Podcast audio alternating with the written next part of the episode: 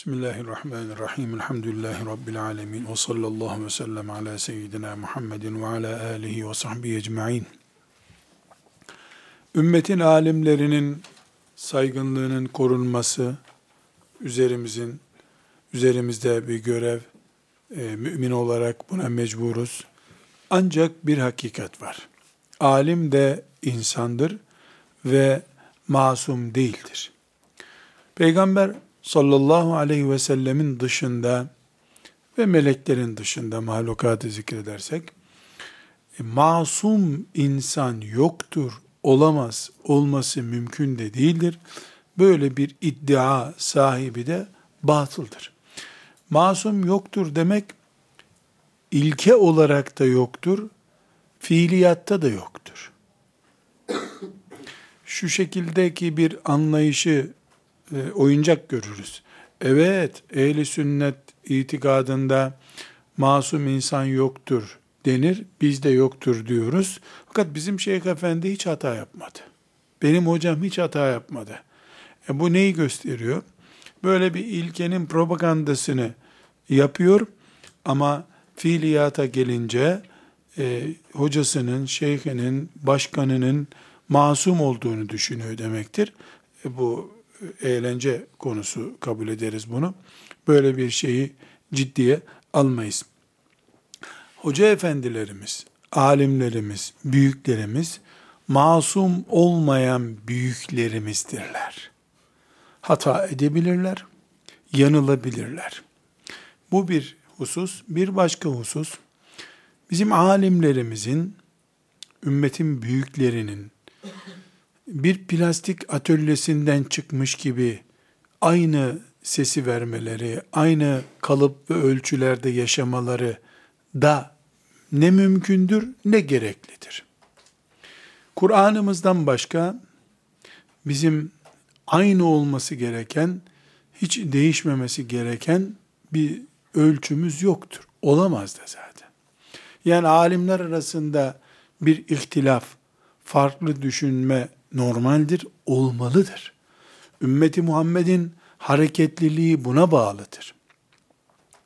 Mesela meddi muttasıl dört elif çekilir diye bir kural vardır. Kur'an okuyan herkes bunu bilir. E, meddi muttasıl Afrika'da da, Erzurum'da da, e, Rusya'da da her yerde dört elif çekilir. Kur'an okuyan herkes bunu böyle okur. Yani meddi muttasıl kuralı gibi İslam alemi de şu şekilde olur diye kalıptan çıkmış bir alim beklentisi içerisinde olamayız. Böyle bir beklenti İslam'ın toplum içerisinde yayılmasını, hayatın değişen olayları, gelişen olaylarına karşı hemen e, alternatif cevaplar, çözümler üretmesine engeldir. Bu sözünü ettiğimiz tek tip alimlik. Böyle bir beklentimiz de yok. Ama farklı düşünen, farklı iştihatlar yapan alimlerin birbirlerine karşı saygısını bekleme hakkımız vardır. Birbirleriyle uğraşan alimler istemiyoruz. Ellerindeki maharetlerini bize ulaştıran alimler, ideal alimlerdir diyoruz. Ashab-ı kiramdan itibaren durum budur. Ashab-ı kiramın içinde de alimler tek kalıp değillerdi. İbn Ömer düşünüyordu, İbn Abbas başka düşünüyordu. İbn Mesud biraz daha farklı düşünüyordu. Faizin haram olduğunda müttefiktiler. O konuda bir sıkıntı yoktu. Zinanın haram olduğunda müttefiktiler. Herhangi bir tartışmaları yoktu. Ama yeni gelişen meselelere farklı pencerelerden bakıyorlardı. Resulullah sallallahu aleyhi ve sellem Efendimiz hayatın ayrıntılarını e, ileriki dönemlerde çözülmek üzere bırakmış. Temel sorunları da kim kimle evlenecek, kim kimle evlenmeyecek, haram nedir, helal nedir bu ayrıntıları öğretip gitti Resulullah sallallahu aleyhi ve sellem. Ee, Ümmeti Muhammed'in alimleri daha sonra geldiklerinde rengarenk bir toplum buldular. O temel Peygamber aleyhisselamdan kalan ilkeleri korudular Bunda bir sıkıntı olmadı. Ama kendi aralarında e, farklı düşünmekte de bir sakınca görmedi ashab-ı kiram. Alimlerin e, korunması, saygınlıklarının muhafaza edilmesi konusunda e, bir ön bilgimiz olması gerekiyor. Alim hata edebilir. Hiçbir sakıncası yok dedik. Ancak alemin hatasını ikiye ayırmamız lazım. Bir usul hatası, bir de esas hatası vardır. Usul hatası başka şey, esas hatası başka şey. Ya da daha Türkçe veya kolay anlaşılır bir ifadeyle bir alemin akideye yansıyan, helallik haramlıkta e, kastı yansıtan hata yapması başka şey. Bir kitabın 120. sayfasındaydı da 118. sayfasında demiş türünden hata yapması başka bir şey. Birini hıyanet midir diye inceleriz. Öbürünü de beşer gözüdür. 118'i 811 olarak okumuştur. Yani gözü ters görmüştür rakamı deriz. İki hata arasında fark var. Alemin kafirlerle kontak kurması, kafirlerin ideolojisini benimsemesi, kafirlere taviz vermesi, gençlerin kafirlerin karşısında zillete düşmelerine sebep olacak hata yapması başka şey. Alemin işte Ebu Hanife'nin görüşüymüş de onu yanlışlıkla İmam Malik'in görüşü olarak bize nakletmiş. Bu başka bir şey. İnsan olup da hatadan arınmışlık mümkün değildir. Dedik masum değil bir defa. Ama hatasının niteliğine bakarız. Ne tür hata bu? Hainlik başka şey, mal karşılığında din vermek başka şey, bir insanın okuduğunu yanlış okuması, yanlış anlaması başka şeydir. Yani bir insan Bakara suresini okurken Araf suresinden bir ayette karıştırabilir. İnsan bu, vay Kur'an'a hıyanet ettin denmez herhalde. Ama kalkar da mesela e, bir insan bugüne kadarki Kur'an'ın bu dizilişi Fatiha suresi, Bakara suresi, Ali İmran suresi yanlış. Bunu ilk inen sure işte Alak suresini başa alacağız, Bakara suresini 17. sure yapacağız diye ümmeti Muhammed'in asırları aşan bu büyük ittifakını bozacak bir söz söylemesi yanlış. Başka bir yanlış. Yanlışlardan da yanlış farkı seçebiliyoruz. Bir ayrım daha yapacağız. Sonra birkaç nas zikredeceğiz. Burada daha önceki derslerde e, bir kere işaret etmiştim arkadaşlar.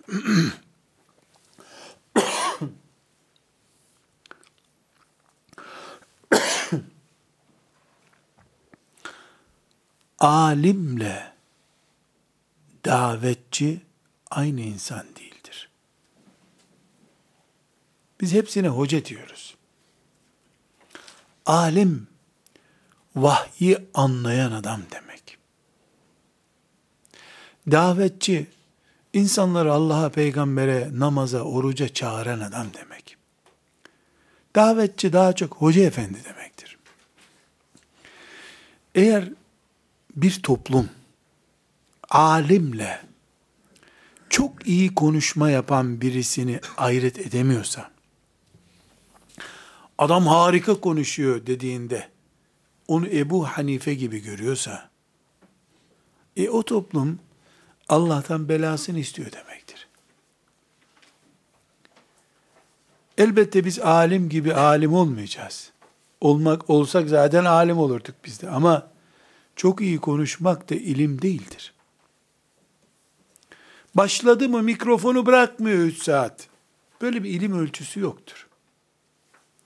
Bir insanın edebiyatının güzel olması, çok güzel yazılar yazması alim olduğunu göstermiyor. İlim başka şey, hitabet başka şey. İlim başka, yazı yazabilmek başka.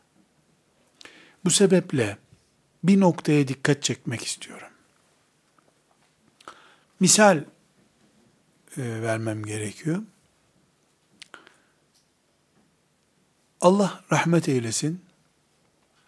Hasan el-Benna, Seyyid Kutup, davetçi insanlardırlar. Alim değildirler. Hasan el-Benna, hitabeti çok güçlü biri. Seyyid Kutup, deha bir yazar. Alim değil. Şeriatımıza hizmette, dinimize hizmette hepsinin saygın yeri var. Biri yazısıyla, biri hitabetiyle müthiş hizmetler yaptılar. Allah ikisine de rahmet eylesin, şehit olarak inşallah Rablerine gittiler. Ama alimlik başka bir şey.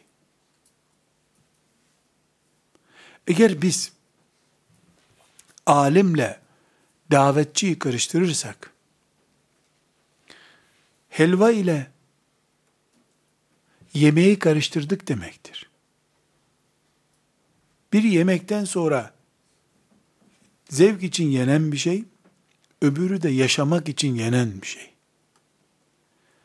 Alim bir toplumda gerekli, hoca efendi davet erbabı da gerekli. Biri birinin yerini doldurmadığı için biri öbürü gibi de kabul edilmemeli. Bir Ebu Hanife konumundaki insandan filan düğünümüzde konuşma yap diye beklemek abes bir şeydir. Alemin misyonu o değil. Aynı şekilde bir cuma hutbesini çok güzel okuyor diye, insanları heyecanlandırıyor diye, en derin fetvaları bir hocaya sormamız da gerekmiyor. Demek ki bizim bu büyük önderlerimize ait kimliklerimizi önce tanımamız lazım. Müştehit başka, alim başka, davetçi başka, hoca efendi başka, yazar başka, edebiyatçı başka, öğretmen başka. Karman çorman bir anlayışta herkes önder, herkes toplum olursa e, başımıza gelen felaketler böyle ortaya çıkıyor. Tekrar ana başlığımıza dönelim. Bu ümmetin alemi koruması lazım. Alemi korumak, vahyi korumaktır. Alimlerin gıybetinin yapılması, alimlerin kendilerini fitne noktalarına sürüklemeleri, şüphe oluşturacak tavırlara sahip olmaları hatadır, yanlıştır diye vurguladık. Ee, biz alimin saygınlığının korunması gerektiğini sadece e, mantığımızda da algıladığımızda herhalde e, makul bir sonuca ulaşıyoruz. Alime kutsallık, masumiyet yapıştırmadan olmak şartıyla.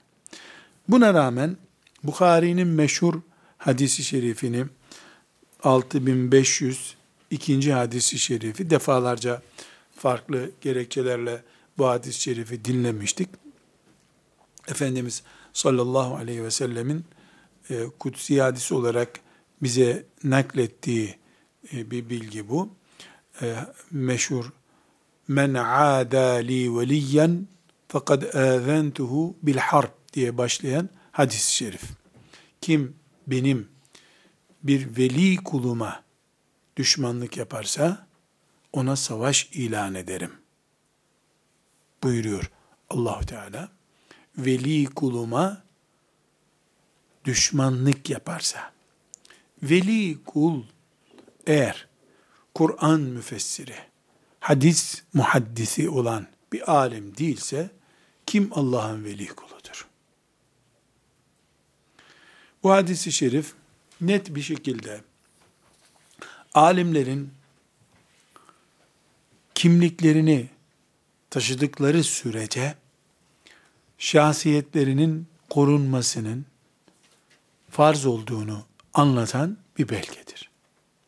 Bunu ne kadar e, yorumlayabiliriz? Yani işte alim bu demek değildir.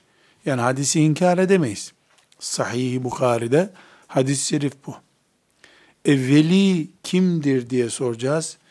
Eğer Ebu Hanife değilse veli kimdir? İmam Malik veli değilse veli kimdir bu dünyada? Ahmet bin Hanbel değilse kimdir veli? Allah'ın veli kulu kimdir o zaman? Özü Kur'anlaşmış, hadisleşmişler veli olmuyor da kim oluyor? Elbette Allah'ın veli kulları sadece alimler değil, ilim ehli olmadığı halde Bağdat'ın bir köşesinde dünya hayatından e, uzaklaşmış, Rabbine secde ile ömür bitirmiş biri de velidir. Tarlasında e, bir çoban da veli kulu olabilir allah Teala'nın. Velayet makamı yani velilik makamı illa e, sabaha kadar ibadet etmekle de değil. İffetini koruyan, ahlaklı, genç bir kadının da veli olması mümkündür. Ama her halükarda Kur'an'la yoğrulmuş, Kur'an'ın kıyamete taşınması için tuğla vazifesi yapan bir Allah dostu veli değilse velilik kalktı demektir dünyadan o zaman. Buna da sataşmayı, e, düşmanlık yapmayı Allahü Teala kendi üzerine e, savunması açısından kendi üzerine alıyor. Bunu böyle tespit etmiş olalım.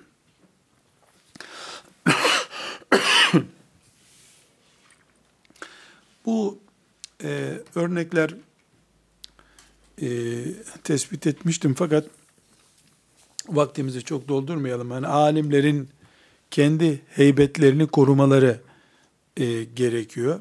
Alim kendi heybetini korumadığı sürece e, herhangi bir şekilde toplumun onu korumasının da mümkün olmayacağını anlatan örnekleri ilki olarak zikrettiğim için e, burada tekrar e, vakit onlarla harcamayayım. Burada arkadaşlar bir konuyu genişçe ele almakta fayda buluyorum. Şimdi ben burada bir mesele anlatıyorum. Benim yaşıtım veya benimle beraber aynı e, ilmi yolculuğa çıkmış bir başka birisine işte filan hoca filan konuda şöyle söylüyor dendiğinde e, sizin de çok iyi bildiğiniz hocalar arası sürtüşmeler, hocalar arası ithamlardan biri ortaya çıkıyor. O yanlış söylüyor. Öyle değil. Onun mezhebi bozuk. O filanca ekolden deniyor. Onun cevabı bana ulaşıyor. Ben asas sapık o. Cahilin teki o. Zilzurna diye cevap veriyorum. Benim cevabım ona gidiyor. Sonra 100 kişi onu destekliyor. 80 kişi beni destekliyor. Fırkalaşıyoruz. Ben böyle tiyatro gibi tarif ettiğim şey sizin gözünüzün önündedir. Tasavvuf ehli olanlar olmayanlara, olmayanlar olanlara, şu mezhepten olanlar bu mezhebe olanlara, avam arasında yani ilim erbabı olmayanlar arasında böyle bir sürtüşmenin olması bir manada normaldir. Ama mürekkep yalamış insanların ve kimlikleri vahyi destekleyen bu şahısların kendilerini muhafaza etmeleri gerekirdi. Ne yazık ki bu asırda da önceki asırlarda da alimlerin e, birbirleri hakkındaki ithamları cahillerin dinle oynama nedeni olmuştur. Alimler alimlere cahillerin eline düşecek şekilde malzeme vermişlerdir.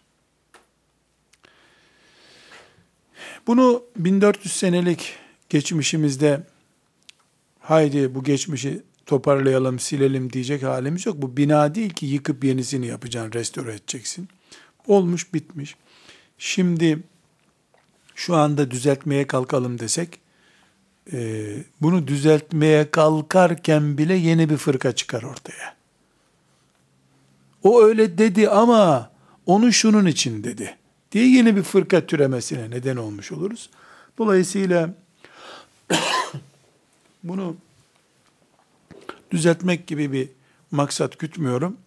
Ama pek çok konuda örnek aldığımız, feyizli ve bereketli sözlerinden istifade ettiğimiz Zehebi rahmetullahi aleyhin bu husustaki e, nakillerini size aktarmak istiyorum. Alimlerin alimlere sataşması ya da alimlerin alimler hakkında kanaat kullanmalarının nasıl değerlendirilmesi gerektiği konusunu Zehebi'den derleyeceğim. Ee, bunu ana başlığımızın neresine oturtuyoruz? Yani şimdi sıradan bir Müslüman diyecek ki tamam ya biz uzatmıyoruz ama filan hoca efendi böyle dedi. Yani işte Ebu Hanife'nin hakkında İmam Malik böyle dedi. İşte Bukhari Ebu Hanife'ye sataşmış. Ebu Yusuf ona cevap vermiş. Gibi.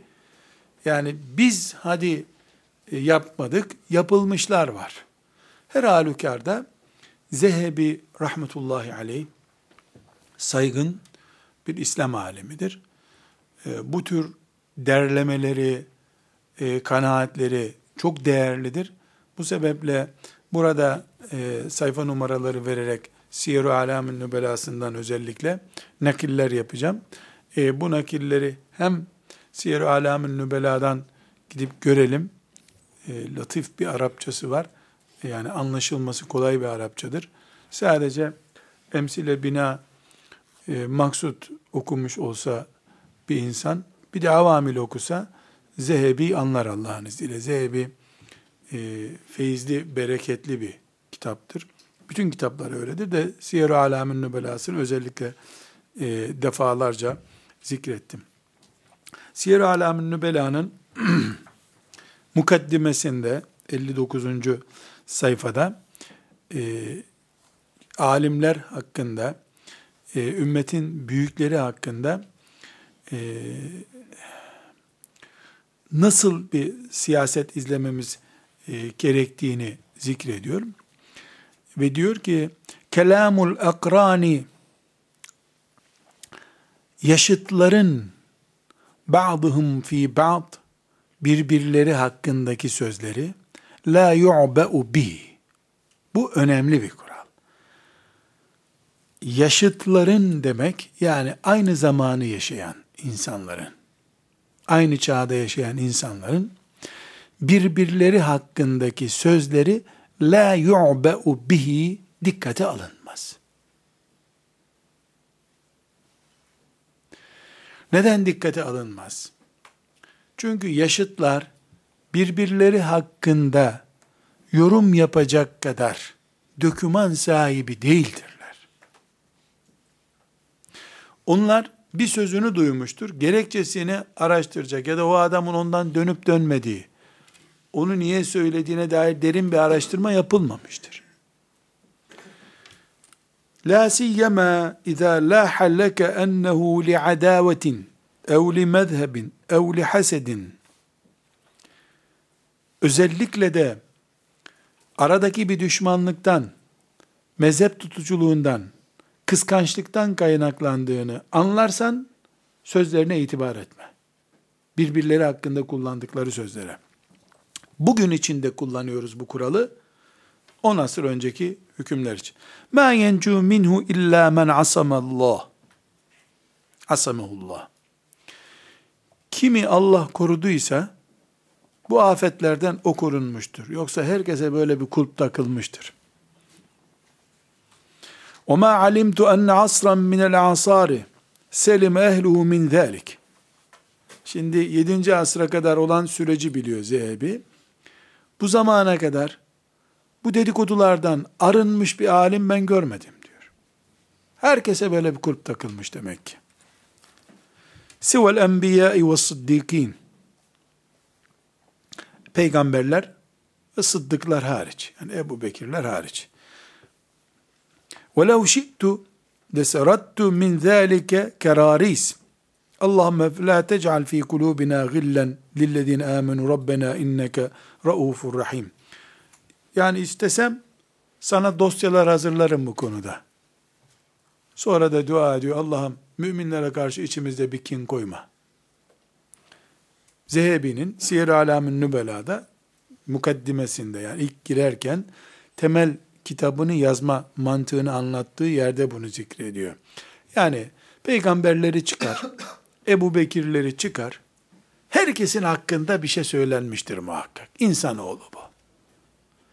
Yaşıtı söylediği için de bu iftira kabul edilmemiştir, bir şey biliyor denmiştir. Sonraki asırlar kimin haklı, kimin haksız olduğunu ortaya çıkarmıştır bu sefer. Ama Zehebi'nin birinci kuralı, yaşıtlar, aynı asrı yaşayanlar birbirleri hakkında konuşmamalı. Konuşurlarsa biz la yu'be'u bihi. Buna dikkat etmeyiz. Buna dikkat almayız. Yedinci cildin 40. sayfasında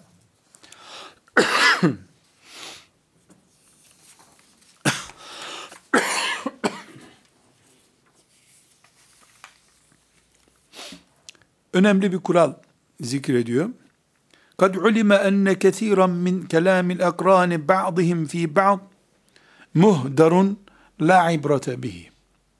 Şunu bilmelisin ya da bu bilinmiştir ki yaşıtların birbirleri hakkında söylediği sözler yok hükmündedir. Dikkate alınmaz. Daha sonra 10. cildin 92. sayfasından itibaren İmam Şafii naklederken, İmam Şafii'nin hayatından söz ederken,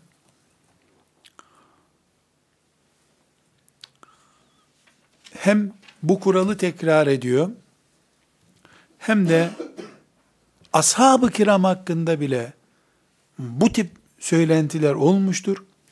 Bu söylentilere dikkat etmenin doğru olmayacağını söylüyor. İmam Şafii anlattığı 10. E, cildin 92. sayfasından Siyer-i Alamın Nübela'da Kelamul akrani izâ teberhene lena ennehu bihevan ve asabiyetin la yultefetu ileyhi bel yutva ve la yurva. Yaşıtların birbirleri hakkında ırkçılık, tutuculuk ve benzeri e, nedenlerle söyledikleri sözlerin dikkate alınmaması gerektiği gibi rivayet edilmesi de doğru değildir. Nakledilmesi de doğru değildir. Bunu özellikle mesela işte Eş'ariler Maturidilerin dalalette olduğunu söylemiş. Maturidiler onlar dalalette demiş. Avamın dedikodusu hükmünde bunlar. Kahve muhabbeti hükmünde bunlar. Kahvehane sözü bunlar. Bunları nakletmek, dikkate almak da e, doğru değil. Burada önemli bir çıkış yapıyor ve çeşitli e, örnekler veriyor. Kema tekarrara anil keffe an kesirin mimma şecere beyne sahabeti ve kitalihim radıyallahu anhum ecma'in. Nitekim biz bu kuralı ashab-ı kiramın aralarındaki tartışmalar konusunda da böyle uyguluyoruz. Ara ashab-ı kiramda yaşıtlar birbirleriyle.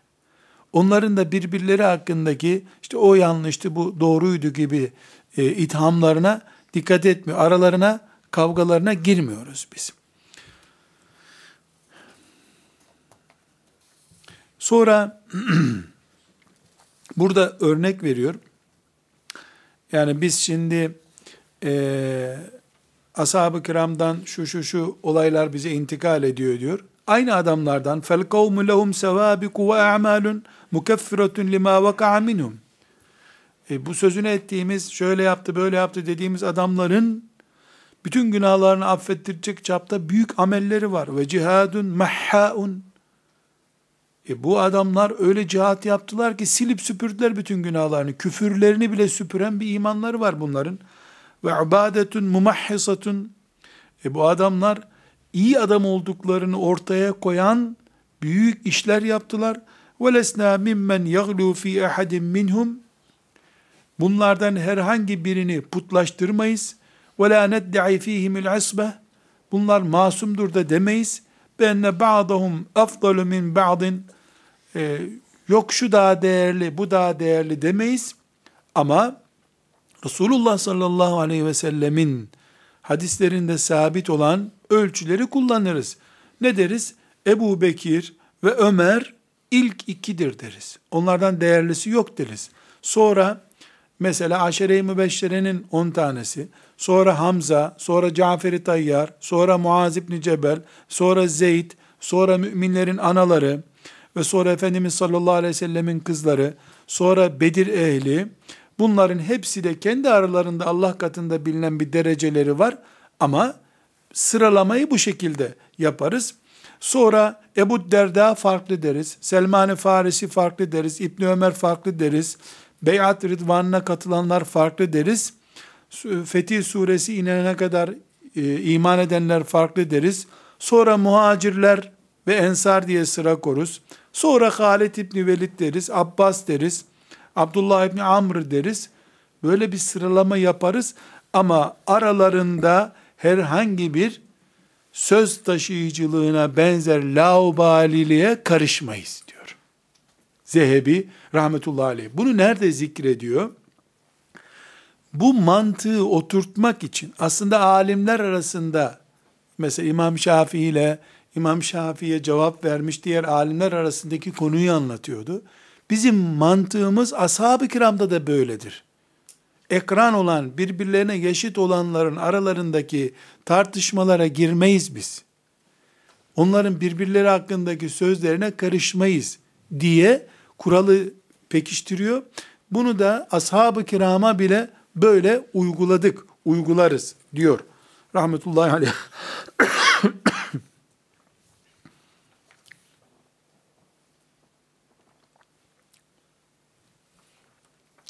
Evet, bunu da 10. cildin 92. sayfasından naklettik. 11. ciltte 432. sayfada yine e, aynı benzer bir örnek veriyor. Kelamul akrani ba'duhum fi ba'din yuhtemelu. Ve tayyuhu evlâ min bethihi illa en yettefikal mutaasirun ala cerhi şeyhin feyu'temedu kavluhum vallahu a'lem. Bu temel prensibi belki de oturtuyor. Yaşıtlar birbirleri haklarında konuştukları zaman bunu yaymamayı tercih ederiz. O alemin üzerinden din zarar görmesin diye. Eğer muhtemel bir söz değil de bütün o çağdaş alimlerin hepsinin ittifak ettiği bir sözse bu, o zaman onu yaymamızda bir sakınca yok. Çünkü Ahmet hakkında Mehmet bir bilgi veriyordu. Bunu muasırların birbirleri hakkındaki tenkidi olarak görmüştük. Muasırların birbirleri hakkındaki tenkidinde biz yok kabul ederiz. La yu'be'u bihi demişti. Fakat ortada bir de bir görüş var ki Ahmet hakkında onlarca alim bunu yanlış yaptı, bilerek yaptı, kasten yaptı diyor. O zaman bir ittifak oluşmuştur. Bunu gizleyerek, yok sayarak da hataya destek olmayız bu sefer. Bunu da böyle olduysa, yani ittifak söz konusu olduysa kabul ederiz denir diyor. Bir önceki derste e, zikrettiğim İbn Hazm ile ilgili e, Zehebi'nin değerlendirmesi özellikle burada örnek olarak kullanacağım kardeşler.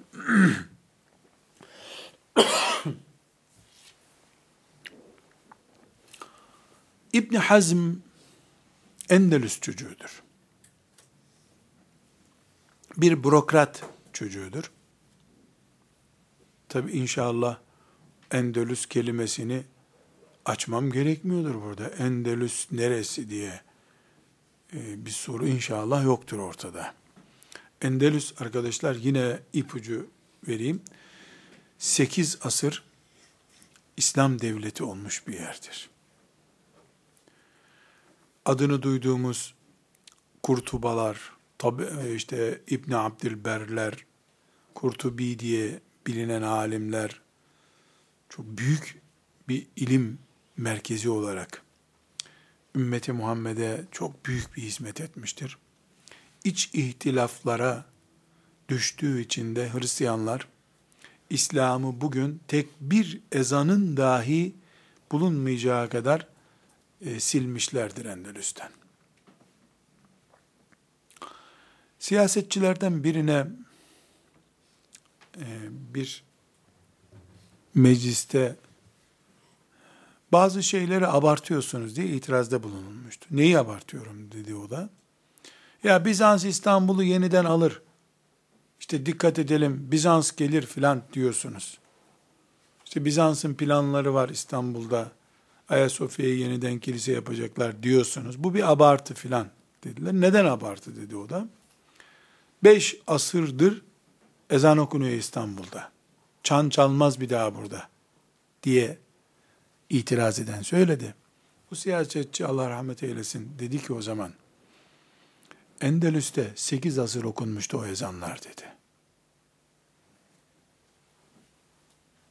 Sekiz asır sonra bile gitti Endülüs dedi. Gerçekten tabi İstanbul gider kelimesi hiç kulağımıza hoş gelmiyor. Olur mu böyle bir şey? Ama Endülüs gitti. Sekiz asır üzerine gitti. Tarık bin Ziyad e, fethetti. Gemilerini yaktı. Doğruysa tespit. Ama sonra Endülüs diye bir şey olmadı.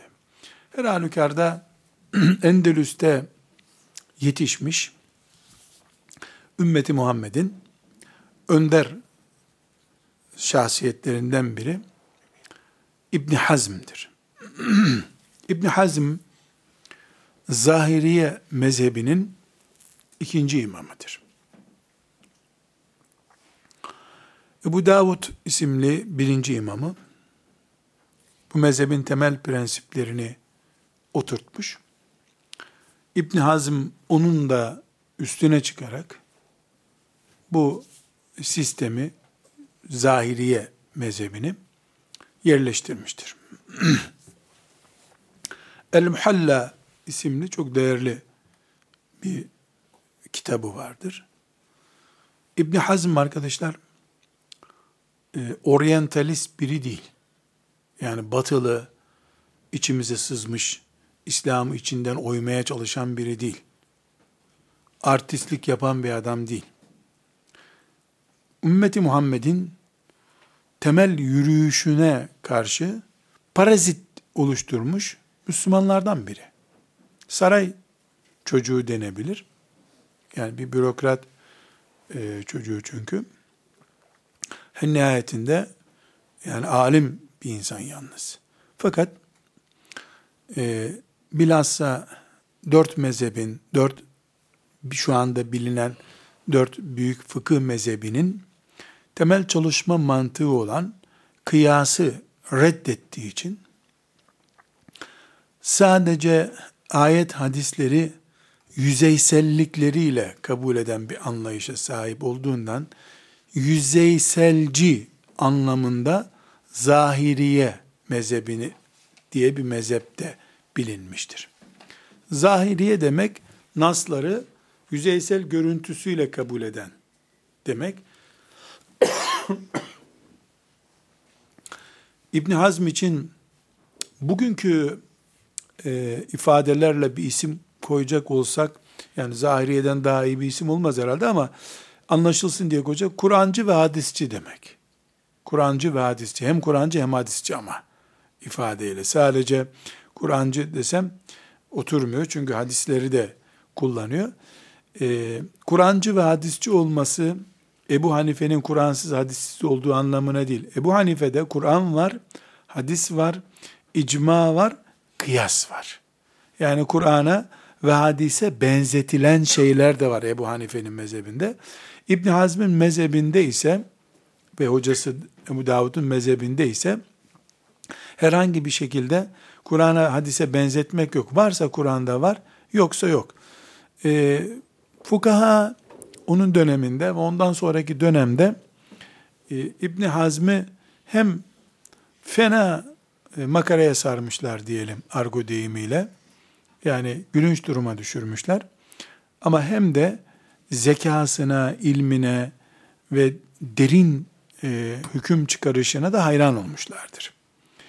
E, bugün Zehebi'den burada İbni Hazmi değerlendirişini örnek olarak e, konuşacağız inşallah. Ama önce İbni Hazmi tanıyalım. Mesela e, Zehebi'den önceki alimlerden işte filanca zatın İbni Hazm yorumuna bakarsanız işte bir ilkokul çocuğunu tenkit eder gibi tenkit ettiklerini görürsünüz. O da o tenkit edilmeyi hak edecek sözler de sarf etmiş. Mesela El Muhallası'nda 10 cilde yakın kalın bir kitaptır. E, fıkıh kitabı yani. Onun, onun kendi kafasına göre fıkıh kitabı. Bakarsın yani gerçekten müthiş tespitleri var. Özellikle Kur'an'a, sünnete yakın, daha yakın yaşamak. Çünkü kıyası yani müştehidin iştihadını reddettiği için her şey hadise, ayete dayanıyor. Ama bir noktada da bitiyor fıkıh. Bu neye benziyor biliyor musunuz? Bir, normal bir eczanede işte 3000 kalem ilaç vardır diyelim. Ebu Hanife'nin eczanesinde bu 3000 ilaç vardır. O olması alternatifi var filan. İbn Azm'in eczanesinde 250-300 tane ilaç var. Uyuyorsa uyu, uymuyorsa hastalıktan öl diyen bir adam. Ya yok abi bundan başkası yok.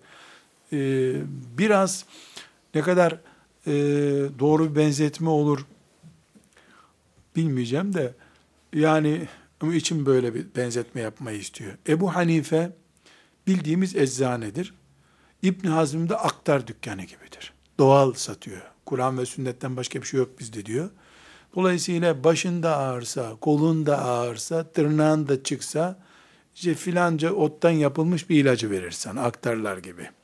Her şey, bu çaydan hiç midene de iyi gelir, göz ağrına da iyi gelir.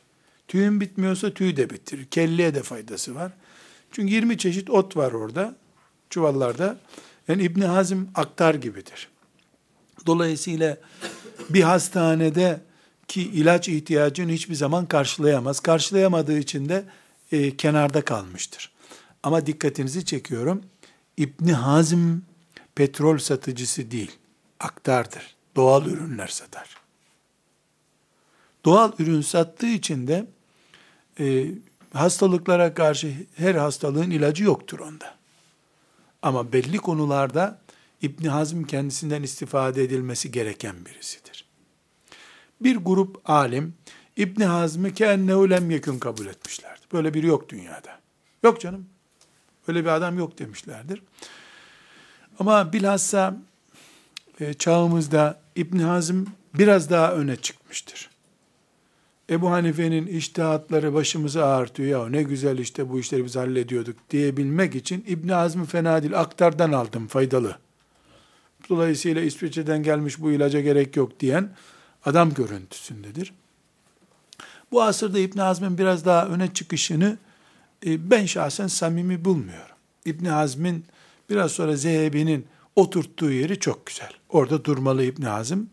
Lakin mahşer yerinde dirilmek var. Ömrü ibadetle geçmiş, ilme hizmet etmiş, muhteşem bir alimden söz ediyoruz.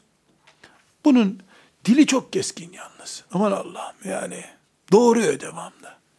Böyle işte ben Ebu Hanife'nin bu görüşüne katılmıyorum demiyor. Kesip doğrayıp atıyor. Böyle bir keskin dili var. Keskin dili olduğu için de cevapları da zehir gibi almış hep. Yani sen kesersen seni de kesiyorlar tabi. Şimdi bu anlattığım şahsiyet rahmetullahi aleyh yani sıradan bir adam konuşmuyoruz. Çok bilmiş, çok bildiği başına dert olmuş. Ve çok enteresan arkadaşlar, bu asırda da çok önemli. Bürokrat çocuğu sonradan yetişme. Bir alemin dizinin dibinin ürünü değil. Çok zeki, bir kere okumuş her şeyi. Merak edip kütüphanede karıştırdığı kafasında kalmış. Fotoğraf makinesi gibi bir kafası var. Görüyor sadece. Gördüğü kafasında kalıyor. On binlerce hadis okuyor. Ondan sonra usulü fıkıh kitabı yazıyor, siret kitabı yazıyor. İşte Muhalla çok değerli bir kitap, onu yazıyor. Edebiyat kitapları var. Eli kalem tutuyor. Zaten bunun zamanında Endelüs ilim deryası. Okyanus gibi bir şey Endelüs. Ee, kaynıyor, Endelüs kaynıyor.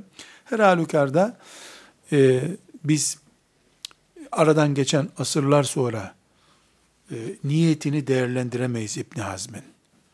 Kim bilir Allahu Teala e, niyetindeki ihlası kabul buyurmuştur. Şimdi cennette hurilerle keyif sürüyordur İbn Hazm. Olur mu? Olur. Amelini e, biz uygun görmemişizdir. E, cemaate aykırı bir tutum içinde olmuştur ama niyeti temizdir. Kur'an'ı yüceltmek istemiştir. Hadis-i şerifleri yüceltmek istemiştir. E, Allahu Teala da niyetini kabul etmiştir. Muhtemel bu. Böyledir, değildir diyemeyiz ki ahirete gidip geri gelen yok. İbn Hazm'ın e, haberlerine dair bir bilgimiz yok. E, dolayısıyla bugün İbn Hazm'in niyetini ne yapmak istediğini değerlendirmiyoruz ama yaptığı şeyi ümmeti Muhammed değerlendirdi. Şiddetle tepki gördü. Adam yerine konmadığı meclisler oldu. Mesela işte bu da bir mezheptir aslında. Beş mezhep diye sayılmıyor. Parazit görüş olarak sayılıyor, kabul ediliyor. Yeni yeni işte dört mezhep kelimesine artı bir de İbni Hazm diye bir ilave yapılmaya başlandı. Ama bu da tutmadı. Hala tutmadı. Şimdi Zehebi rahmetullahi aleyh Siyer-i Alam-ı Nübela'nın 18. cildin 186. sayfasında e, değerlendiriyor. İbn Hazm'i değerlendiriyor. Ee, arkadaşlar bu arada İbn Hazm'i öğreniyoruz ama Zehebi'nin bir e, insan biyografisini nasıl tasarladığını, nelere dikkat ettiğini görüp aslında Zehebi'yi de değerlendiriyoruz şimdi. Bakış tarzı, gözlük kullanıyoruz. Zehebi'nin gözlüğüyle değerlendirme tarzı bakıyoruz. Bunu önemsiyoruz. Yani ben İbni Hazm'i anlatmak için bu paragraf açmadım. Zehebi'nin orijinal bakışını değerlendirmek istiyorum. Defalarca bu bölümlerde Siyer-i Alam'ın Nübela bir enteresan e, kütüphane harikası bir kitaptır diye defalarca söyledim. E, bu söyleyişimin bir nedeni var. Yani Zehebi, şimdi dikkat ediniz, e, İbn Haz İbn Hazm dört mezhepten değil. Zahiri mezhebinden. Yani dört mezhebi elinin tersiyle iten bir adam. Zehebi ise muazzam bir Şafii'dir. Hocası İbn Teymiye de Hanbeli'dir. Hocası Hanbeli. Kendisi Şafii ve zahiri mezhebinden birini değerlendiriyor. Ama Zehebi'nin kafasında Allah korkusu ve Allah için konuşmak diye bir ölçü var. Adil davranıyor. Hakkı yerine oturuyor. Hata söylüyor. Bu hatadır diyor. Yapmamız gereken de budur diyor. Neş'e fi tena'umin ve refahiyetin. Lüks ve iyi bir hayat içinde yetişti. Ve ruzika zekaen mufritan. Abartılı denecek bir zekası vardı. Ve zihnen seyyalen. Pratik bir zihni vardı. Ve kütüben nefiseten kesireten ve aynı zamanda çok güçlü bir kütüphaneye sahip oldu. Şimdi dikkat edin arkadaşlar. E, nereleri yakalamış? Zehebi işin kitap delisi bir adam. E, bir defa lüks bir hayatı var. Saray çocuğu diyor. İki, çok yüksek zekası var. Üç, pratik zihni var. Dört, iyi bir kütüphanesi vardı diyor. Kütüphane çocuğu çünkü. Ve kâne validuhu min kubara ehli Kurtuba.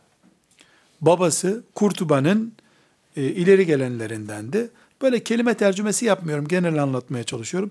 Amilel vizarete fid devletil amiriye. O zamanki bölünmüş devletlerden biri olan Amiriye devletinde bakanlık yaptı. Ve kezalike vezara Ebu Muhammed fi şebibeti. Ebu Muhammed yani İbn Hazm gençlik döneminde o bir o da bir miktar bakanlık filan işleriyle uğraşmış.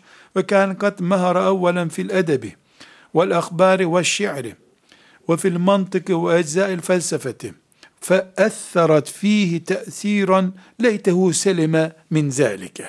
Leytehu selime min zâlik. İlk ilme gireceği zaman edebiyat ve tarih bilgisi, şiir, mantık ve biraz felsefeyle uğraştı. Bu felsefe çok etkiledi onu Keşke felsefeye hiç bulaşmasaydı. Felsefeye bulaştı, kıyası reddetti. Çünkü kıyas, insan aklını kullanıp, akılla Allah'ın ne murad ettiğini kalıptan kalıba koymaktır.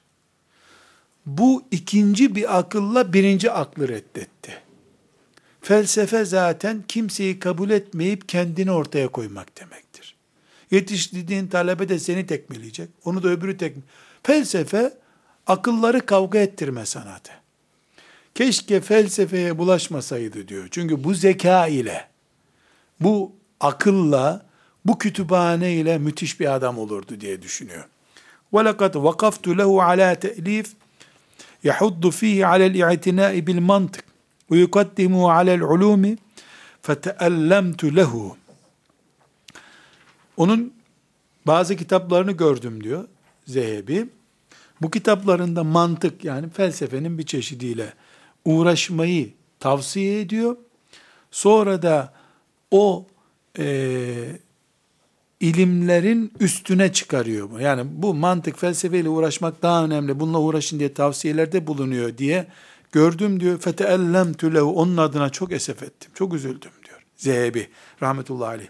Sonra arkadaşlar şimdi dikkat ediniz. Bu tenkit ettiği adam, bu saray çocuğu dediği adam, felsefeci keşke bulaşmasa, işte mantığı öne çıkarıyor. Çok üzüldüm. Feteellemtü lehu diyor. Sonra bakın fe innehu ra'sun fi ulumil İslam.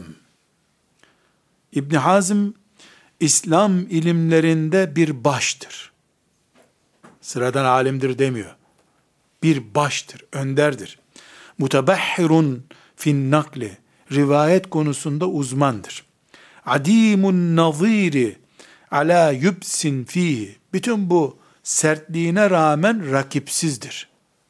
Bu bahsettiği şeylerde rakipsizdir. Ve farti zahiriyetin fil furu'i lel usul. Ana usul konularında herhangi bir sıkıntı yok ama furu' konularında İbn Hazm'ın zahiri kafasına rağmen bu böyledir. Ne demek bu? Yani faizin haram olduğunda adamın bir sıkıntısı yok. Zaten ayetle adam konuştuğu için aşırı gidiyor. Zinanın haram olduğu konusunda bir sıkıntısı yok adamın. Ama binlerce furu dediğimiz işte başı mesetmekle ilgili bir sıkıntı yok. Mesederken sağdan mı mesedeceksin, önden mi mesedeceksin, ileri götüreceksin, arkaya götüreceksin mi kafanı gibi sorular furu konuları. Başı mesetmek asıldır. Abdestin farzlarından biri. Sağ taraftan elini koysan mes olur mu, olmaz mı? Bu bir yan konudur. Furu buna deniyor. Furuat deniyor buna. İbn Hazm'ın başı mesetmekle ilgili mesela bir sorunu yok. Ama yandan mesetmeye geliyorsa misal, misal olarak verelim. Ee, İbn Hazm böyle bir şey olmaz. Yok öyle böyle bir şey yok. Niye hadis de yok diyor. Ee, Sübki ve benzerlerinin verdiği bir örnek var. Ben kendim onun kitaplarında görmedim. Epey karıştırdım. Ee, bu Zehebi'nin yüzünden muhallayı da aldım ben. Yani Zehebi böyle övüyor diye. Bayağı da merak ettim, baktım. Fakat diğer Şafii ulemasının e, İbni Hazm'in işte yetersizliğini anlatan örnekleri vardır. Bak kafaya bak adamda. Bir örneği zikrederler. İyi anlamamız bakımından çok hoş bir örnek bu. Şimdi Efendimiz sallallahu aleyhi ve sellem e, durgun bir suya işemeyin buyuruyor. Yani bir insan gider suyun üstüne işerse necis olur o su. Diyor Efendimiz sallallahu aleyhi ve sellem. Bildiğiniz suya yani havuza gidip işeme mesela. Böyle kabaca söyleyeyim ki anlaşılsın şimdi başka türlü ne demek oldu olacak. Bu bir hadistir. İbn Hazm diyor ki bir maşrabaya işesen maşrabayı döksen zararı yok diyor. Çünkü Peygamber aleyhisselam işeme dedi diyor. Maşrabayı dökme demedi diyor. Ebu Hanife ne diyor? Rahmetullahi aleyh ve diğer fukaha tabi Ebu Hanife'yi simge olarak alıyorum. Burada söz konusu olan sidiktir. Ha işedin ama şabadan döktün gene necis olurdu. Bu da diyor ki ilave yapmayın diyor. Peygamber ne dedi? İşemeyin dedi diyor. Fakih ile fakih olmayan arasındaki fark için bu örneği verirler hep. Nasçıdır yani ayet hadis bilir, kıyas yasak. Ebu Hanife maşrabaya döküp oraya dökünce bu da aynıdırı niye diyor peki? Burada kıyas yapıyor. Yani aklını kullanıyor. Peygamber aleyhisselam efendimiz burada sidiğin sakıncasından söz ediyor diyor. E bu sakınca ha işedin, ha yukarıdan döktün, ha boruyla döktün, ha da maşrabayla döktün bir şey değişmez diyor. Bunların hepsini furu kabul ediyor. Yok yok yok öyle bir şey yok diyor. Bunun gibi yani zanla söylüyorum bir bin tane fetvası var böyle. Yoksa onun dışında cihat konusunda, şeriata bağlılık, hadise bağlılık konusunda rakibi yoktur. Onun için zaten ra'sun fi ulumil İslam diyor. İslam ilimlerinde bir baştır diyor. Sıradan bir alim değil. Rahmetullahi aleyhim cemiyan. Kıyle araştırmaya devam ediyor. Deniyor ki innehu tefakkaha evvelen li şafi'iyyi. Önce Şafii mezhebini öğrenmiş. Thumma eddahu ijtihadu ila'l kavli bi nefyi'l kıyasi kulli celiyi ve hafiyi vel ahzi bi zahirin nassı ve umumil kitabı vel hadis vel kavli bil beraatil asliyeti ve istishabil hal önce Şafii mezhebini öğrendi diyor. Sonra kıyası her çeşidiyle reddeden sadece hadislerin, ayetlerin dış görüntüsünü alan bir anlayış, bir mantık oluştu onda. Ve sannafe fi zalike kitaben kesireten ve nazara aleyhi ve basata lisanehu ve kalemehu e, sonra da kitap yazmaya başladı. E, çok hassas cümleler arkadaşlar. Yani şu Zehebi'nin hayran olmamak mümkün değil. Rahmetullahi aleyh. E, bir sürü kitaplar yazdı. Ve basata lisanu açtı ağzını yumdu gözünü demek. Yani açtı ağzını yumdu gözünü. Velem yeteeddeb ma'al eimmeti fil gattab. Bel feccel ibarete ve sebbe ve cedda'a. Büyük alimlerle konuşma edebine dikkat etmedi. Vurdu, dağıttı, kırdı, döktü. Diyor. Fekâne cezâuhu min cinsi fiilihi. Karşılığını da yaptığı gibi bulması gerekiyordu. Bihaythu innehu a'rada an tesanifi cemaatun minel eimmeti. Ve heceruha ve neferu minha ve uhrikat fi vaktin ve a'tena biha ahirune min el-ulemai. O öyle davrandığı için kendinden önceki alimlere e, büyük bir grubu da alimlerin onu yok saydılar kitaplarını yaktırdılar ve ondan nefret ettirdiler. E, başka bir grup alim de daha sonra bununla ilgilendiler. Ama o kırıp döktüğü için onu da kırıp döktüler. وَفَتَّشُوهَا اِنْتِقَادًا وَاسْتِفَادَةً وَأَخْذًا وَمُؤَاخَذَةً وَرَأَوْ ف۪يهَا الدُّرَّ الثَّم۪ينَ مَمْزُوجًا فِي الرَّصْفِ بِالْخَرَزِ الْمَه۪ينَ فَتَارَةً يَطْرُبُونَ وَمَرَّةً يُعْجَبُونَ وَمِنْ تَفَرُّدِهِ yehzeun. Yani sonra bir grup alim geldi. Hayran olanlar oldu. Ya o ne güzel şeyler. Ama sağda solda kalmış bir iki mücevher gibi değerli sözlerini yakalamaya çalıştılar.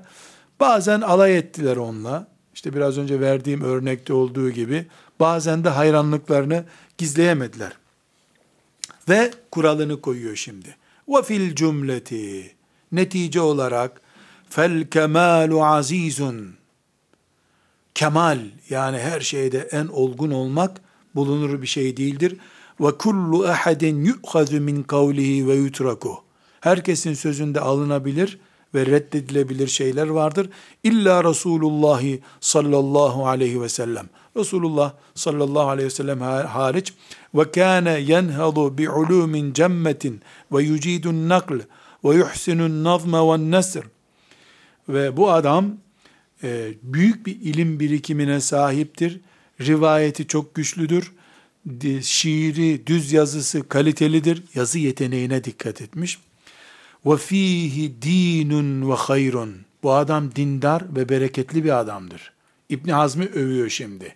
Yukarıda nasıl alay edildiğini anlattı. Ve makasiduhu cemiletun. Adamın gayesi güzel bir defa. Art niyetli değil. Ve musannefatu mufidetun. Ve kitapları faydalıdır. Ve kad zehide fir riaseti.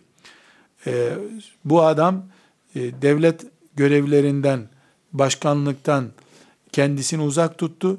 Ve lezime menzilehu mukibben alel ilm evinde ders çalıştı. Fela neglu fihi ve la necfu anhu.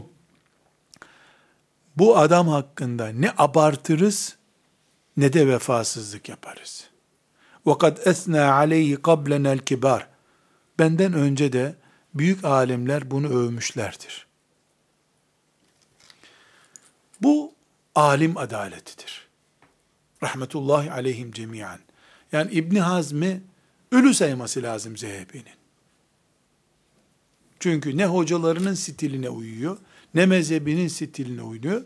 Ama Zehebi alim adam. Allah dostu bir adam. Ahirete gittiğinde İbn Hazim'le yüzleşmek istemiyor.